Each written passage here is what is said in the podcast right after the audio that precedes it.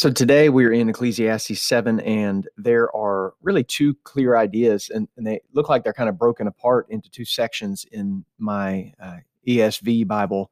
The first section, the first 13 verses, are contain the first idea that kind of look, the kind of it kind of when you just look at the pages, it kind of looks like it's in um, kind of a poetic form, and it's basically telling us to be open to being challenged in life, to to being open to growth and open to struggle and seeing struggle through a positive light in a sense.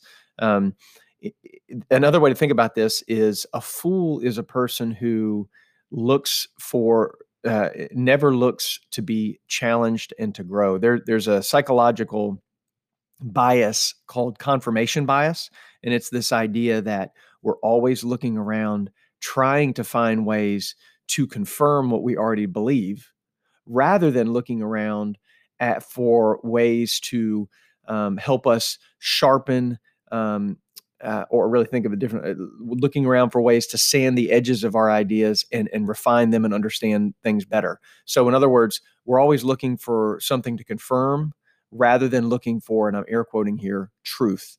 And it's just a bias it's because our mind doesn't want to work hard. We're, we're inherently lazy in our minds and so we're always looking around scanning the horizon, trying to find things that confirm what we already believe rather than being truth seekers. And so it, the author, to me, in these first 13 verses, is really stressing this idea that don't fall into that trap. Don't always be looking for the simple things, be looking for truth. And it's in searching for truth that we find wisdom.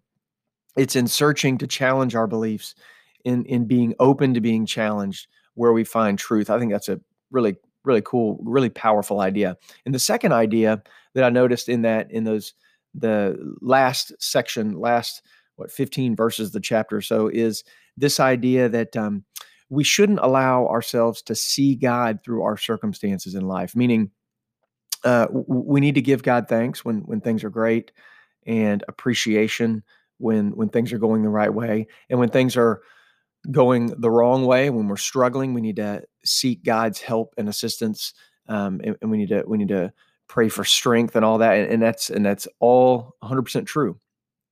And while that's also true, um, it's important for us to understand that God set this world up as a world of cause and effect. You look at Proverbs, Ecclesiastes, Job, um, the, the Psalms. You look at all this wisdom literature, and it's littered with thoughts and advice about the way the world works and god's given that to us.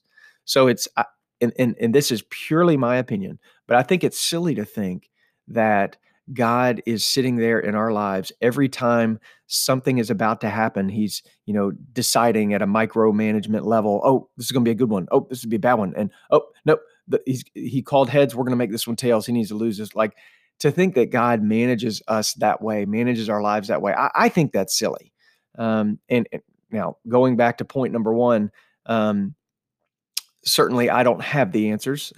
um, and so my not viewing God as a puppet master in my life, uh, perhaps, perhaps I just leverage confirmation bias to find ways to confirm that all the time. Granted, but a podcast is certainly a one-way communication. So I'm just offering my my thoughts. I think it's silly to see the world around us, see what's going on around us, and to let that be where we figure out does God love us? Is God mad at us? Um, I, I, don't think God takes out his anger on us like that.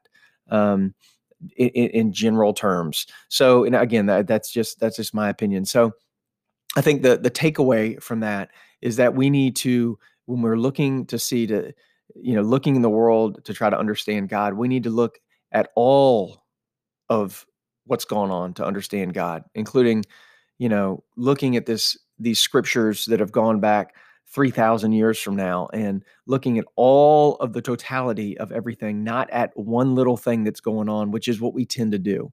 Um, and when you look at it all including what god did with jesus it's it's obvious that he loves us. So uh, great reminders this morning uh, from ecclesiastes 7 i hope you enjoyed it